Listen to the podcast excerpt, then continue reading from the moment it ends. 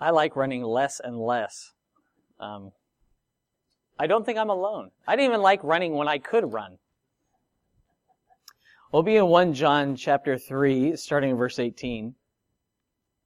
And one thing we're going to talk about is being assured before God that we can have a clean conscience before God. And that's something that's unique about human beings is God's put a conscience in us, this inner uh, knowledge, an inborn sense of right and wrong. Uh, without being taught, we have this sense of justice and injustice and personal accountability. And, and we, sometimes our conscience will prompt us to do things we don't feel like doing. We really don't want to do, but we feel, we just know that it's the right thing to do. It's uh, like the inner court of a person that when we listen to it, it will direct us in the right way, according to God's ways. And um, I remember working in insulation, and and when you're doing concealed work, it's easy to go halfway because not everyone is going to be seeing it. And I had this foreman who would always say, you go, well, how am I going to get to that? How am I going to cover that pipe 100%? And he said, well, let your conscience be your guide. That was something he just said again and again. Like, do the best you can. You know what's right. And uh, let your conscience be your guide. And that's the way that he always said. Uh, and it just stuck with me that um, I could know when I was cutting a corner, when I could do better than, ah, you know, I could shrug it off and, and not try hard. But the conscience would say that's not the right way to do it. Uh, I'm sure you've, have, you've all said something or did something you later regretted. That's the conscience at work. We're not always honest, but the conscience always gives us that honest assessment of a situation. And for some, it's very inconvenient. They see the conscience as a bit of a, you know, a killjoy that gets in the way of my fun and something best to be ignored. Um, some people try to justify themselves or ignore what the conscience is saying perhaps even deadening it with activities or, or trying to compensate it by doing good. I did the wrong thing, so if I do the right thing, maybe I'll feel better. Uh, but the only way to have a clean conscience is to be born again, to be filled with the Holy Spirit, and then to walk in God's ways. And uh, questions for your conscience to answer this morning. Do you know that you're a child of God? Do you know that the Holy Spirit lives within you? Do you worry about whether you're heading to heaven or hell? Do you have assurance that you are, you have been saved by the blood of Jesus? Let's pray. Thank you, Lord, for giving us that inner witness of the conscience and, and for your spirit that really transcends anything of our flesh. Because you are God. You are holy. You do not change. You're not fickle like us. And Lord, I'm struck by my complete inability to communicate your truth, my uh, powerlessness to change myself or anyone else. And uh, Lord, unless you do the work, we labor in vain. So I pray, Lord, that you would speak to hearts this morning, that you would minister as only you can, that you would move in our midst, and it would be a genuine move of your Spirit not anything of the flesh, Lord, not anything of human wisdom, but your power, so that you might be glorified and we might be changed and glorify you forever. In Jesus' name we pray. Amen. So 1 John chapter 3, starting in verse 18. It says, My little children, let us not love in word or in tongue, but in deed and in truth. And by this we know that we are of the truth and shall assure our hearts before him. For if our heart condemns us, God is greater than our heart and knows all things. Through this passage, John has said, we know we're God's children because we love the brethren. That if we say we love God, but we hate our brother, then the love of God really isn't in us. We're deceived. And the love of God is more than feelings or words, but in deed and truth. There's actual practical uh, activity and action we take because we love someone. We do something. It's not passive, it's active. God's love is active towards us, isn't it? When Jesus really epitomized when he came and he died on the cross for our sins. He shed his blood so that we could know God, be forgiven, and live with him forever. And 1 Corinthians 13, it has a really good working description of what God's love looks like. where it's patient and kind, without envy, without boasting, without thinking of itself. It's not proud. It's not rude. It doesn't look for its own way. It's not easily angered. Doesn't keep track of how many bad things have been done against you. Uh, it always protects, always trusts, always hopes, always perseveres. It does not fail. It cannot fail. God's love endures forever. So God's love is, is phenomenal. It's amazing. And God's love, we first taste of it when we're born again. God comes in and, and He ministers to our heart His love, and then we are able to walk in His love through the Holy Spirit. Now, in that description, notice that the love there, it focuses on my attitude. It focuses on how I am on the inside. You know, boasting and arrogance and not keeping track of wrongs, that's all mental. That's all affections. That's in my heart. Not the kind of, so it doesn't start on the outside. We talked about the five love languages last week from the book. Uh, whether it's gifts or acts of service or words of affirmation, quality time. These are ex- outward expressions of love, but the true expression of love, the fundamental one, is inside me because God's love has changed me. So, if we are born again, God's love will be manifested within us and be expressed towards others. So let's follow the logic again. We know we're God's children because His love is expressed in and through our lives because we love in word and deed, our hearts or our conscience is assured before Him. We can have confidence to come before God because we know we are His. He is our Father and we are His children. And I like that it says, um, God knows more than our heart. God is bigger than your conscience. He knows more than what your conscience knows. Satan is happy to condemn us for our faults. He loves to accuse us. And we can punish ourselves for our failure. We can beat ourselves up about our shortcomings. But know the same Spirit that convicts us of sin, He is able to um, comfort us in the consolation given by God. In Romans 7 and 8, Paul lamented his inability to do the things that he saw as right. He wanted to do the right thing, but he always, he didn't always do the right thing.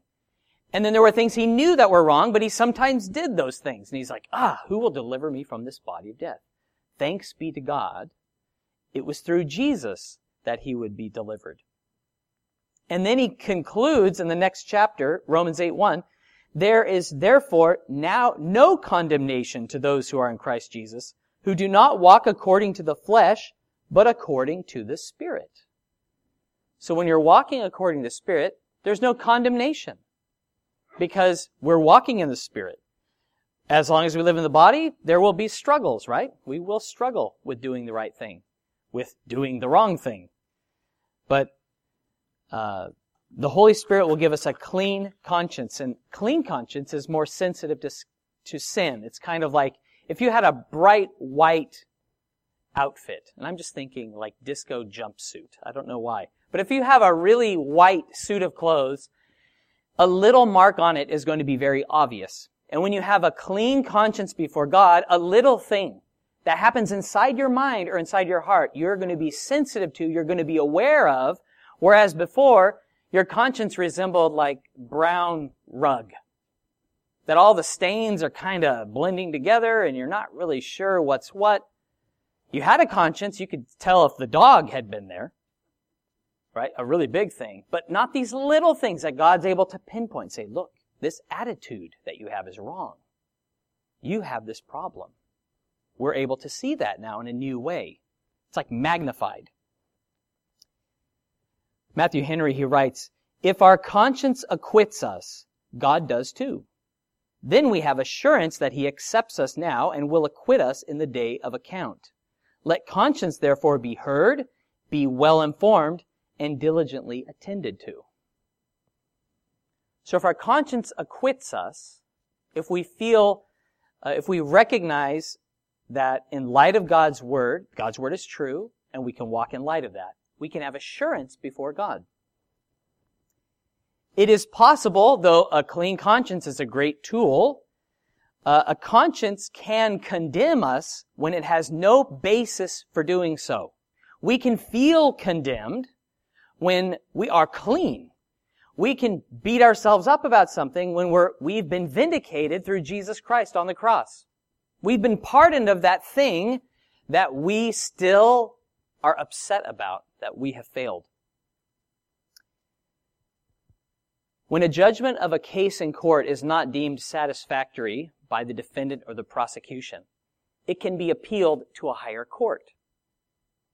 Now, if we feel condemnation after truly repenting, we can take it to the highest court, and that's of God's grace. And He will rule in our favor. If we have repented, if we are walking in the Spirit, we don't need to feel condemned anymore by our conscience. We can have assurance before God because of what His Word says and because of God's promises to us. It's kind of like Satan's like, he loves to shout or say something like, you know, he deserves punishment to the full extent of the law, and God's like, overruled. You know, sit down. You have no basis for that condemnation anymore. And so we can have assurance before God and confidence. Because 1 John 1 9, early on in this book, it said, if we confess our sins, he is faithful and just to forgive us our sins and to cleanse us from all unrighteousness. So all our sin can be cleansed. There's nothing that we need to uh, feel condemned over. Isn't God's love and forgiveness amazing? That He chooses to forgive us. He wants to forgive. Verse 21. Beloved, if our heart does not condemn us, we have confidence toward God.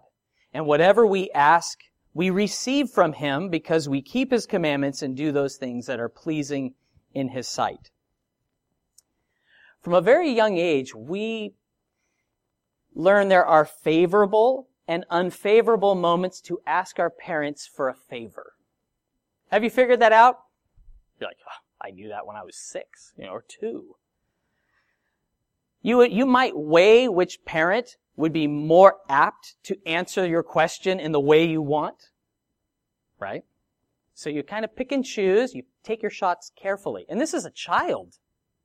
You could do this. If we've been naughty or we notice our parents are on edge, that's not really a good time to make a, a question. Maybe a little question, but not a big ask.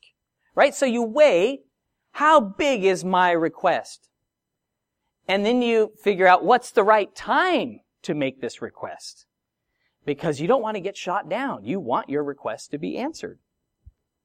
And we see this, this planning, or uh, I guess you could say scheming, in the mind of the prodigal son, where he, he comes to his senses and he's like, you know, I gotta go home.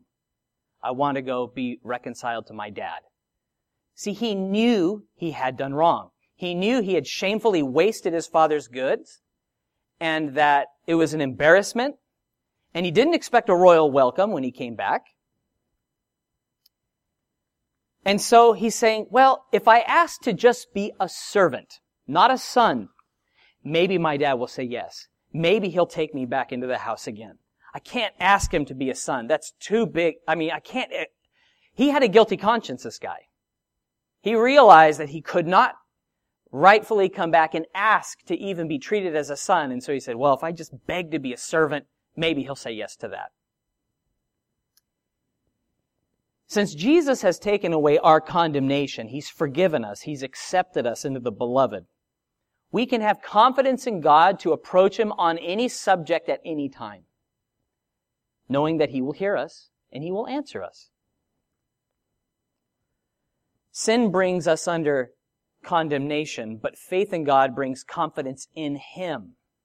See, it's not confidence in my relation to Him, it's conf- or confidence in my performance. Because a lot of times we want to feel confident in our performance before we'll ask God for something. Feel like we're justified to ask God because, well, I haven't really been living up to the standard that I should. That's a guilty conscience. But we don't have to have that before God. When our conscience is clear, we can have great confidence before God. Because we know He's our Father. We know He loves us. We know He will hear us. Now, if you've been a good boy or a good girl, Um, do you think your parents will be more or less apt to listen and heed your request? Probably more apt, right? You did a good job. They're going to be more favorable towards you. Now, verse 22, it connects our behavior with God's response. It says, And whatever we ask, we receive from Him because we keep His commandments and do those things that are pleasing in His sight. Since the Holy Spirit lives in us as Christians, He will guide us to ask thing, ask for things that are pleasing in God's sight, that are in alignment with His will. Who here has seen the, the 1971 Willy Wonka and the Chocolate Factory? Gene Wilder? Yes. Many of us have seen that. I was like, I need to see that movie again. It's been a while.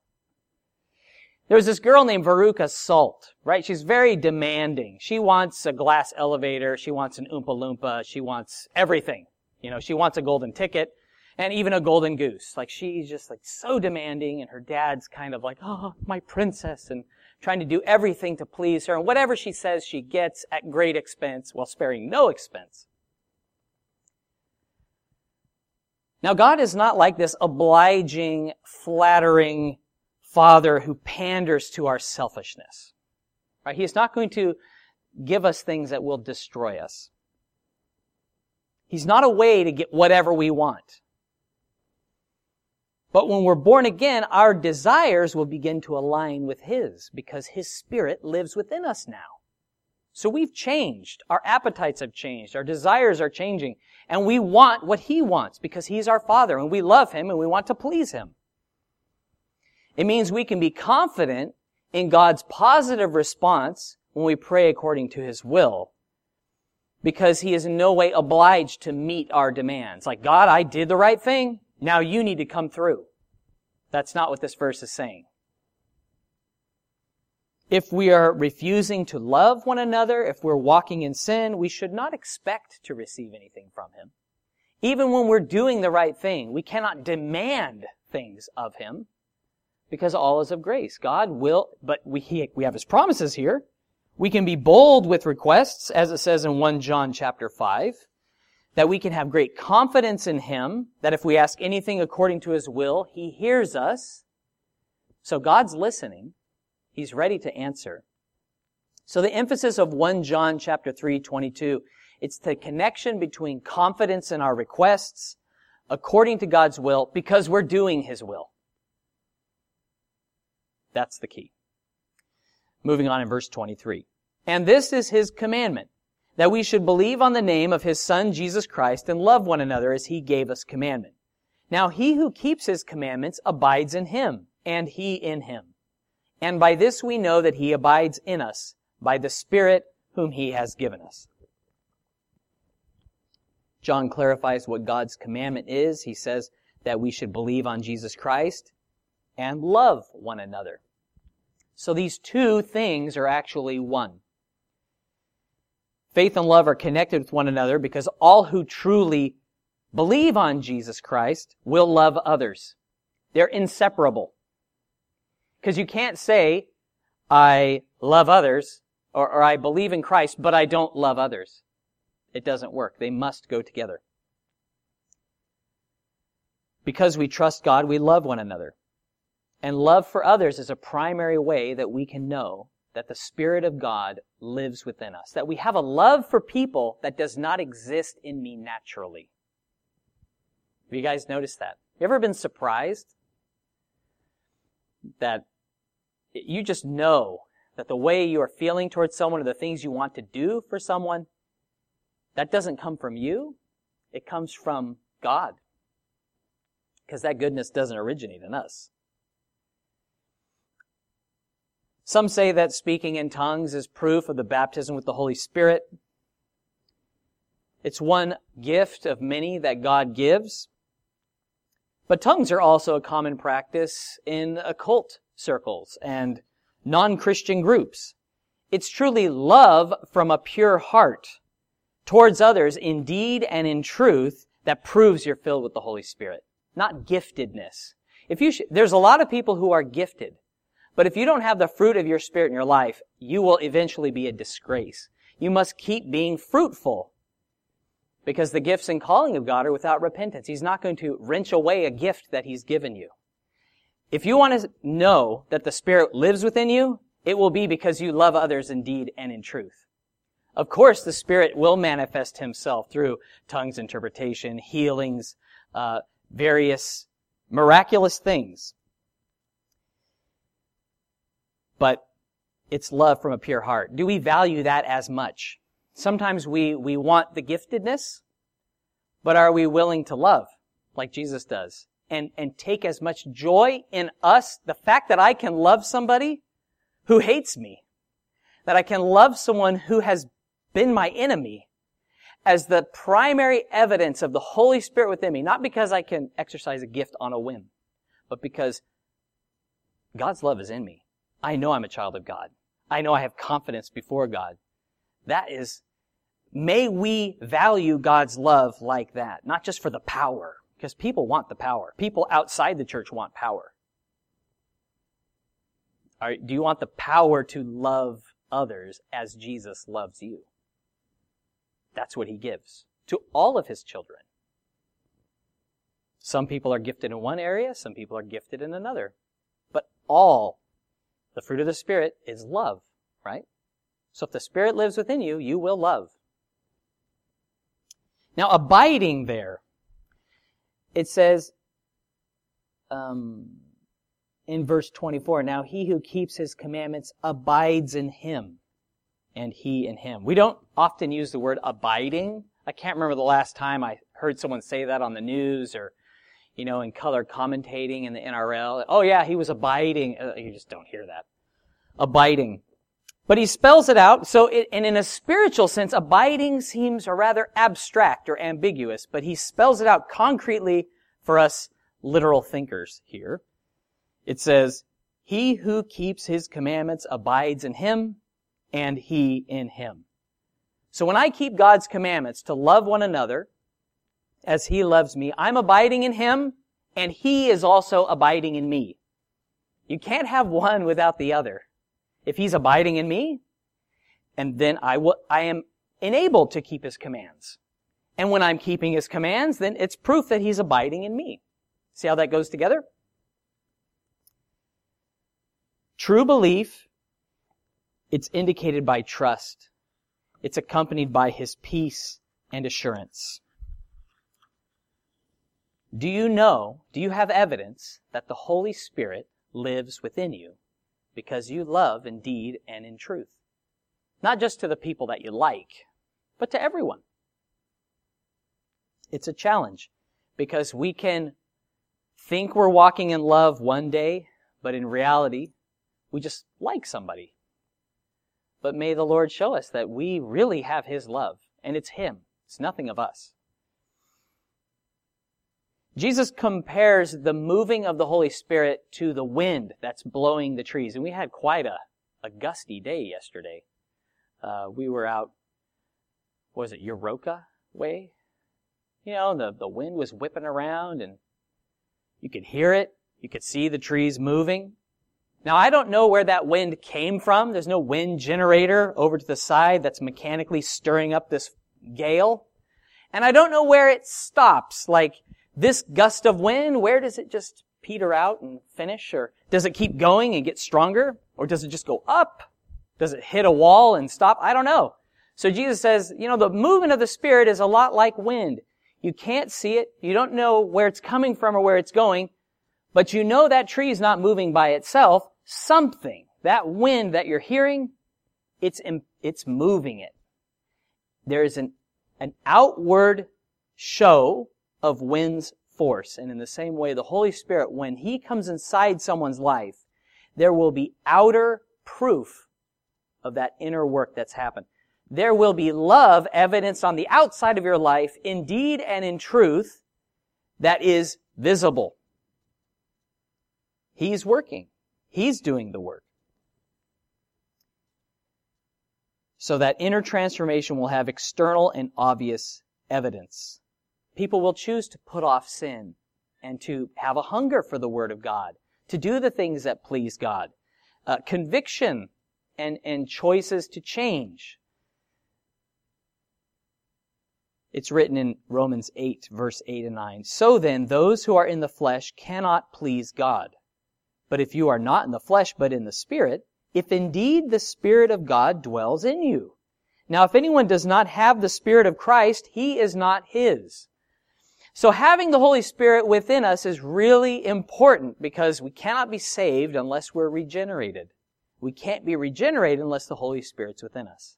And the Holy Spirit, if He's inside you, there will be evidence in your life to that end. That you love one another as He loves us. I like that it says, the Spirit of God dwells within you. Now, if anyone does not have the Spirit of Christ, he is not his. So you see the Spirit of God, Spirit of Christ. Jesus is God. The Holy Spirit is God, and He dwells within us. Without the Holy Spirit's help, we cannot love, can we? We cannot do the first thing that God tells us to do. But when the Holy Spirit is in us, we are enabled to do all that He tells us to do. He says, without me, you can do nothing. But with Him, we can do all things through Jesus. So now, uh, starting the next chapter, 1 John 4, starting in verse 1. Beloved, do not believe every spirit, but test the spirits, whether they are of God, because many false prophets have gone out into the world. Genuine believers have the Holy Spirit within them. There's only one Holy Spirit. There's a lot of unclean spirits in the world. There's many that will hype the supernatural power of the Holy Spirit. All of His power is supernatural. But it's true that not everything spiritual is good or godly. There's a lot of spirits out there, and they can be masquerading as angels of light when they are darkness and confusion and deceptive. And many have had spiritual experiences which are not of God. Let's say they've been physically healed or they, they had hands laid on them and they spoke in tongues, but suddenly lost the peace of God, lost all assurance of God, and then that spiritual experience should be t- questioned. It should be tested according to the Word. If you have this spiritual experience, and yet you have no peace with God, is it an experience with the Spirit of God or another spirit? Satan, the Bible says, can appear as an angel of light. So he can look very alluring, very holy, but he's anything but. God does heal, God does gift to speak in tongues and interpret, but we as believers were called to test the spirits to see if they come from God. So we have the Spirit of God, therefore our deeds should be aligned with the Word of God. And because we all have the same Spirit, we can be united with one another in practice and in belief. And the true test is not how I feel about something or the effectiveness of something, uh, the apparent effectiveness, but the fact that, so it's like, oh, I got healed, so it's of God. Well, is it of God? We must test that. What's the true test? The Word of God.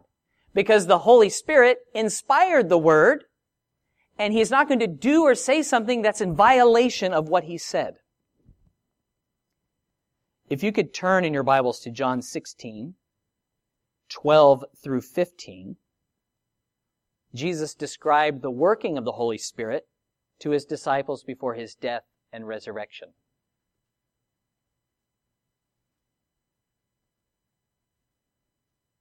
We don't need to be a bit on edge or worried when we talk about the Holy Spirit or the fruit of the Spirit or gifts of the Spirit any more than you would be afraid of a gentle breeze um, moving your hair. You know, it's nothing to fear. He is God is He is moving. He is working, and He does many things that we desperately need. So John 16 verse 12, I still have many things to say to you, but you cannot bear them now. However, when He, the Spirit of truth, has come, He will guide you into all truth. For he will not speak on his own authority, but whatever he hears, he will speak, and he will tell you things to come. He will glorify me, for he will take of what is mine and declare it to you. All things that the Father has are mine. Therefore I said, he will take of mine and declare it to you. The Holy Spirit is not going to glorify or magnify his own office. He will glorify Jesus Christ, even as Jesus Christ did not come to glorify himself, but to glorify the Father. Jesus said this after saying that the Holy Spirit would convict the world of sin, of righteousness, and judgment, that the Holy Spirit would guide us into all truth. And the scripture alone supplies the test of an authentic move of the Spirit of God. He gives us the ability to discern truth from error. The Holy Spirit is able to lead us in the right way, to have understanding of what God is saying and what it means in my life, what it looks like. It says that the Holy Spirit, He speaks on Christ's authority and will tell a future event. So He also tells us prophetically things. So again, just to reiterate, the scripture is the, the only place that supplies that true test of whether something is from God or not. So the fact that someone was healed when they went to an event, uh, they had this feeling or a euphoria, or they experienced a miracle seen or done, it does not mean necessarily the Spirit doing them is the Spirit of God. So we're called to test the spirits. And you may say, well, how do you test a spirit? That seems kind of weird. Well, we have an example of it in 1 Corinthians 14, 29 through 32. In the church in Corinth, there were opportunities for people to uh, share a tongue and interpretation, a prophetic word, a psalm, a hymn. So 1 Corinthians 14, 29, if you want to turn there, we'll read of an example of how the spirits are tested. 1 Corinthians 14, 29. It says, Let two or three prophets speak, and let the others judge. But if anything is revealed to another who sits by, let the first keep silent. For you can all prophesy one by one, that all may learn and all be encouraged. And the spirits of the prophets are subject to the prophets.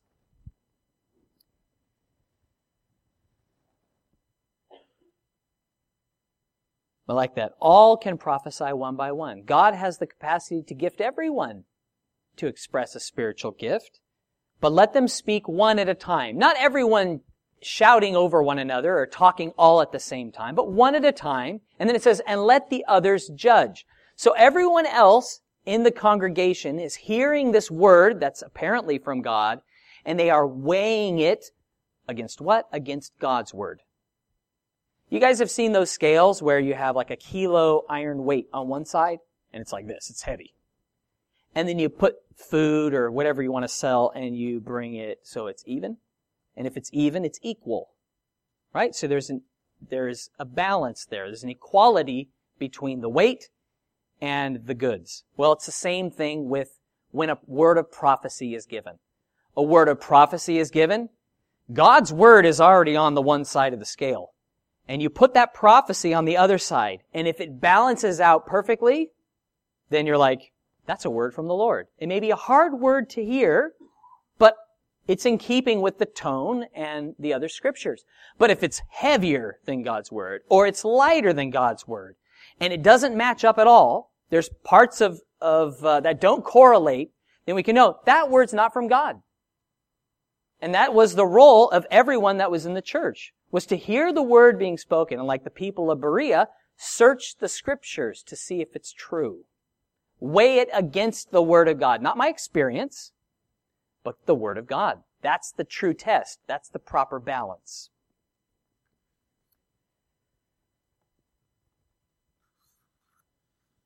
So the way we speak, remember it says the spirit of the prophets are subject to the prophets. We can't say, oh, well, the spirit of God came over me, and so we all had to talk at the same time.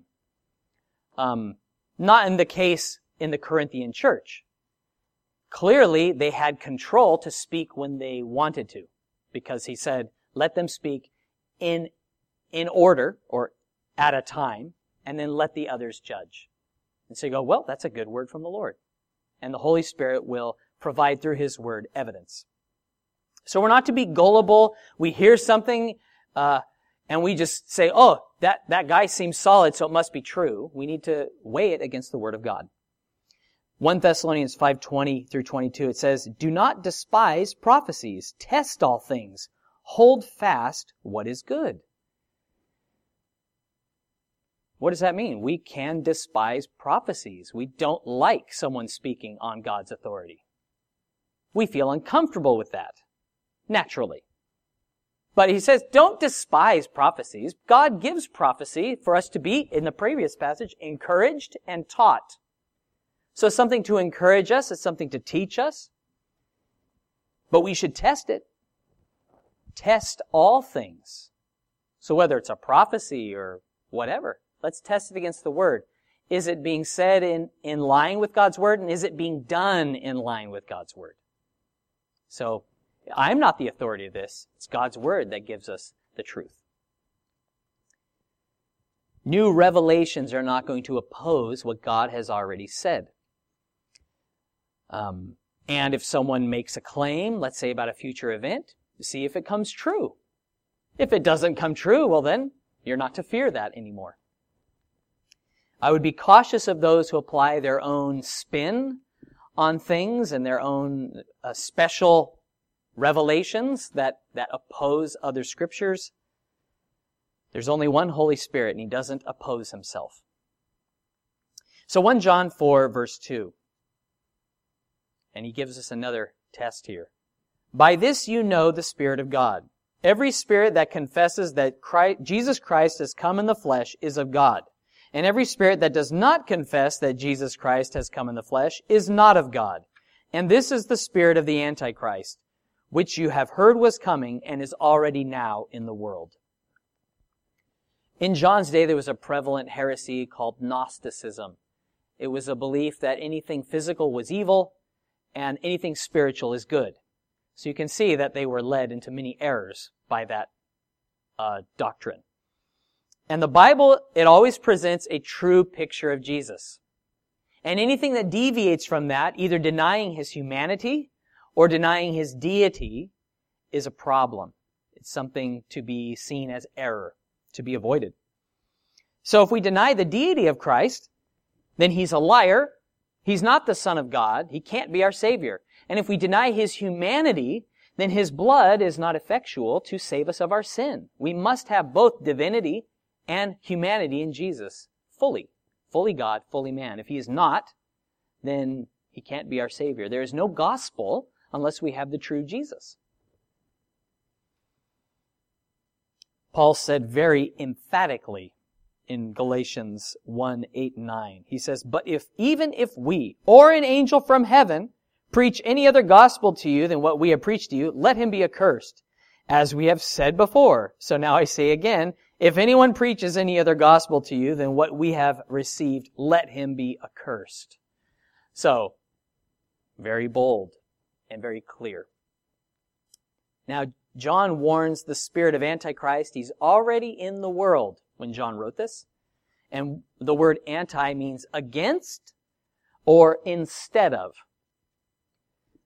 So something that's of the spirit of Antichrist will oppose what Jesus has said. It will oppose the Word of God, and it will provide a substitute instead of the Word of God. Uh, a lesser, I guess, very powerless Christ, not a Christ at all. And this is a common denominator of all cults, and uh, I guess the Christian view of a cult, because it's widely defined, it would be one that denies the true nature of Jesus Christ that, that takes away from the Word of God, that adds to the Word of God, uh, revises it, and really, even when you have believed these things and practiced them, you're as lost and condemned to hell as ever. It cannot save you. There are many who claim to know the truth. There were many in John's day who claimed to speak for God, but they were not of God. And he says, You'll know by their fruits. You will know because they will be in agreement with the Word of God. And we shouldn't be smug in self-righteousness because, you know, we've got it right and we're doing the right thing. The fact that he's writing this to Christians that were genuine, as we've established, means that there was a danger that they too could be deceived if they didn't test the spirits, if they didn't value the Word of God. So let's not be deceived and led astray. 1 John 4, verse 4. You are of God, little children, and have overcome them, because he who is in you is greater than he who is in the world. They are of the world. Therefore they speak as of the world, and the world hears them. We are of God. He who knows God hears us. He who is not of God does not hear us. By this we know the spirit of truth and the spirit of error. John affirmed his readers, the people to whom he penned this letter, they were of God. They had overcome these lying spirits because God who was in them, the Holy Spirit, was greater than any amount of liars. Jesus Christ has overcome. Now, if you heard that there was a deadly outbreak of a disease, fatal, incurable, in your city, you would be right to be concerned about that. You know, sometimes we get these notes like, oh, there's a case of mumps over here, or uh, measles. Have you been inoculated? Are you, are you, uh, have all your shots, had all your shots? Um, but what if there was this outbreak and you had a blood test done and you found that you had an immunity to the disease and you could administer a cure to others. It would change your perspective, wouldn't it? Because you wouldn't have to be afraid of contracting that virus anymore because you have the immunity. You wouldn't have the fear of infection. You could go places where others couldn't without fear. And in the same way, there's a lot of lies and deceit in this world, but God has given us His Spirit and we can go into a dark world and bring the light there without being corrupted ourselves because we have the Word of God.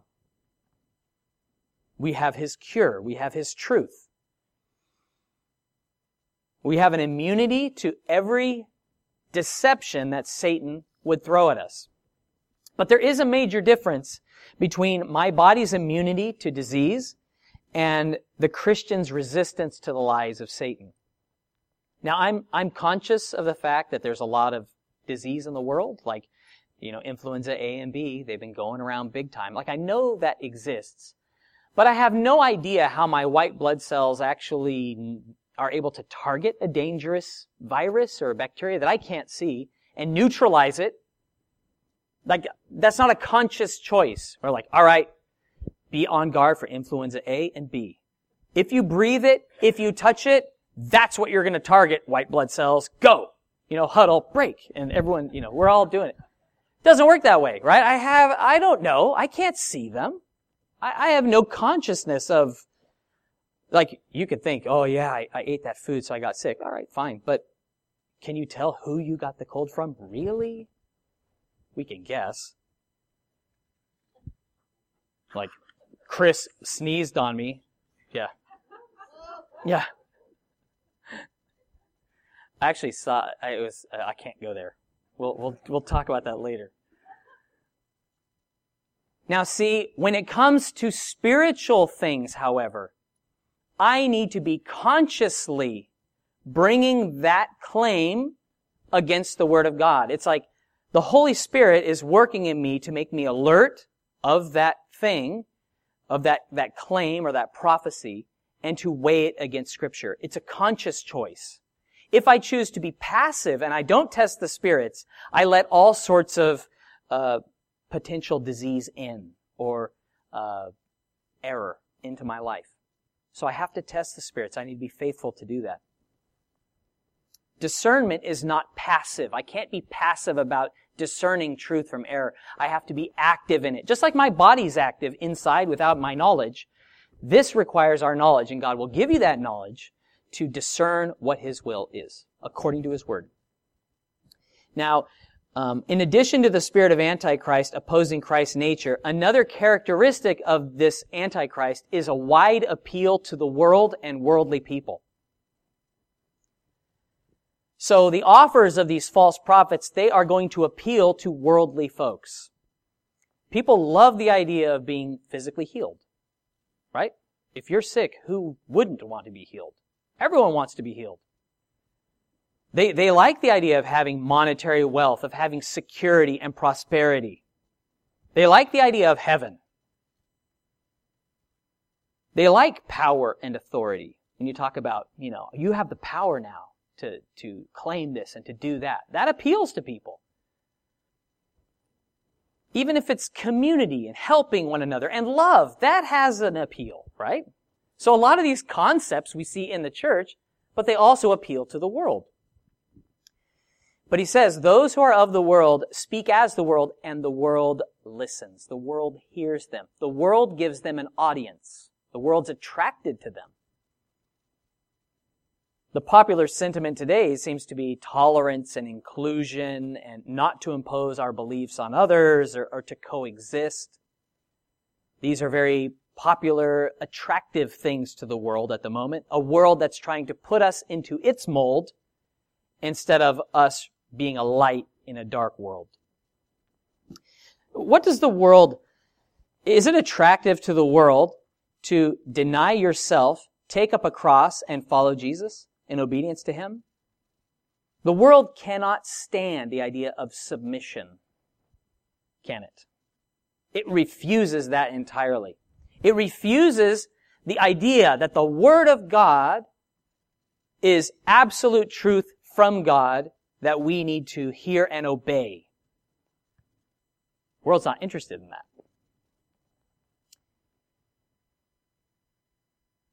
When a man follows Jesus, when a woman chooses, when a, when a child chooses to follow God, it means allegiance to God above family, above friends, even above yourself.